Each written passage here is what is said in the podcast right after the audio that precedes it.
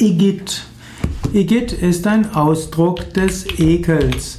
Igitt kann man auch sagen, wenn man etwas ablehnt. Igitt ist ein Ausdruck des Abscheus.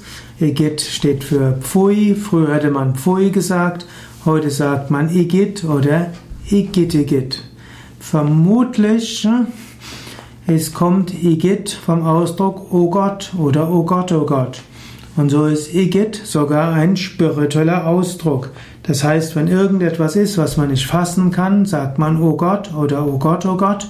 Und daraus ist vielleicht Igitt, Igitt entstanden. Vielleicht, es wird manchmal abgestritten und manchmal gesagt. Jedenfalls äh, gibt, könnte man es annehmen und wenn du das nächste Mal Igitt sagst, dann stelle dir doch einfach vor, Du wendest dich hier an Gott und du weißt, auch das, was du gerade nicht magst, ist eine Manifestation göttlicher Gegenwart.